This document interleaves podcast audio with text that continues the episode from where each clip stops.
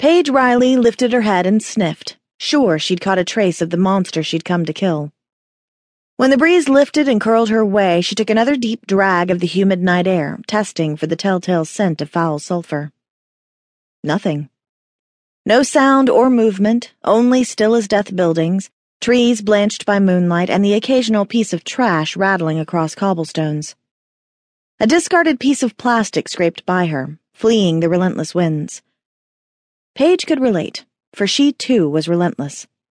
She now pursued a creature forged in an underworld abyss, one that had come to town tonight for, well, for nothing good. The demon still lurked nearby, she was certain, but whether that knowledge came from her soldier's training or witch's intuition, she couldn't say. Studying the area, she performed more recon, searching for anything she might have missed on her first couple of passes. By September, the Savannah tourist season was on its last legs, so even the popular city market was empty at four in the morning. Bars were long closed down, horses and carriages put to bed, and the saccharine scents from the candy store had floated far away. Scanning the row of buildings on the opposite side, she searched for potential places where an enemy combatant might conceal itself. Buildings of various material and color stood side by side, their rooftops pressed together like a row of uneven teeth. The storefronts were well maintained despite their age, and Paige admired the proud facades, Pretty on the outside, but strong and determined, having prevailed against years of abuse from the elements. She was well hidden, and no cars would pass her on the tabby walkway, with headlights to reveal her or her prey. The mixture of sand, limestone, and shells dated back to the city's foundation, and though wider than surrounding streets, only pedestrian traffic was allowed on this thoroughfare. At this hour, though, the boisterous tourists had been replaced by a menacing absence of sound. Only distant traffic contributed a sublayer to the static silence, as did the gusts ruffling thick waxy leaves of street-planted magnolias.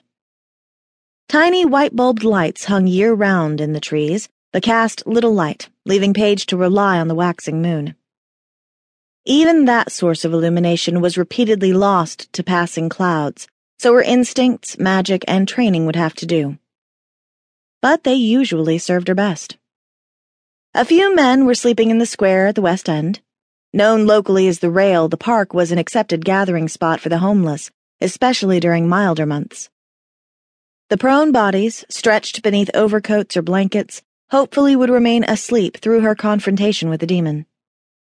Other types cruised the park on occasion, engaging in swift narcotics related transactions, and Paige owed her gratitude to at least one drug dealer who'd been hauled in earlier by a couple of cops on patrol. They'd noticed the pusher when he'd run screaming into traffic. He'd been more than happy to get off the streets, reportedly babbling to the officers about a creature coming at him from the bushes. The cops had chalked it up to drug induced hallucinations or mental disease. But Cole, a detective as well as boyfriend to one of Paige's coven, had caught wind of the arrest and, knowing the man was likely telling the stark truth, had notified the witch who happened to be on call.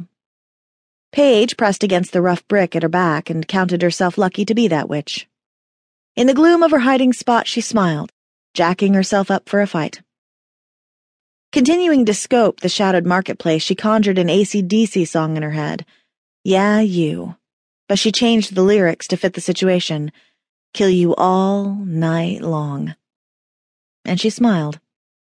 Over a year ago, she'd come to Savannah only to discover she was fated to defend the city from an ancient evil. It went by the name Bastral, a powerful demon who'd made his way here centuries before, only to end up banished by the predecessors of Paige's coven. The same witches who'd banished the demon had also left a prophecy behind. Nine witches, nine trials, and before they could even make it to Bastral, an army of enemies to defeat. The Amara, as they called themselves, deserved to be put down like the monsters they were, and Paige was ready to do more than protect the flanks of her fellow witches. She was eager, excited even, to finally take point. Just as soon as her time arrived, her trial, and it had to be coming up any day now. A subtle scraping sound drifted from her right and abruptly quieted the murderous tune still playing in her head. By her estimation, the noise had originated about two buildings down. And sure enough, as she homed in on the spot, a tall shape took form.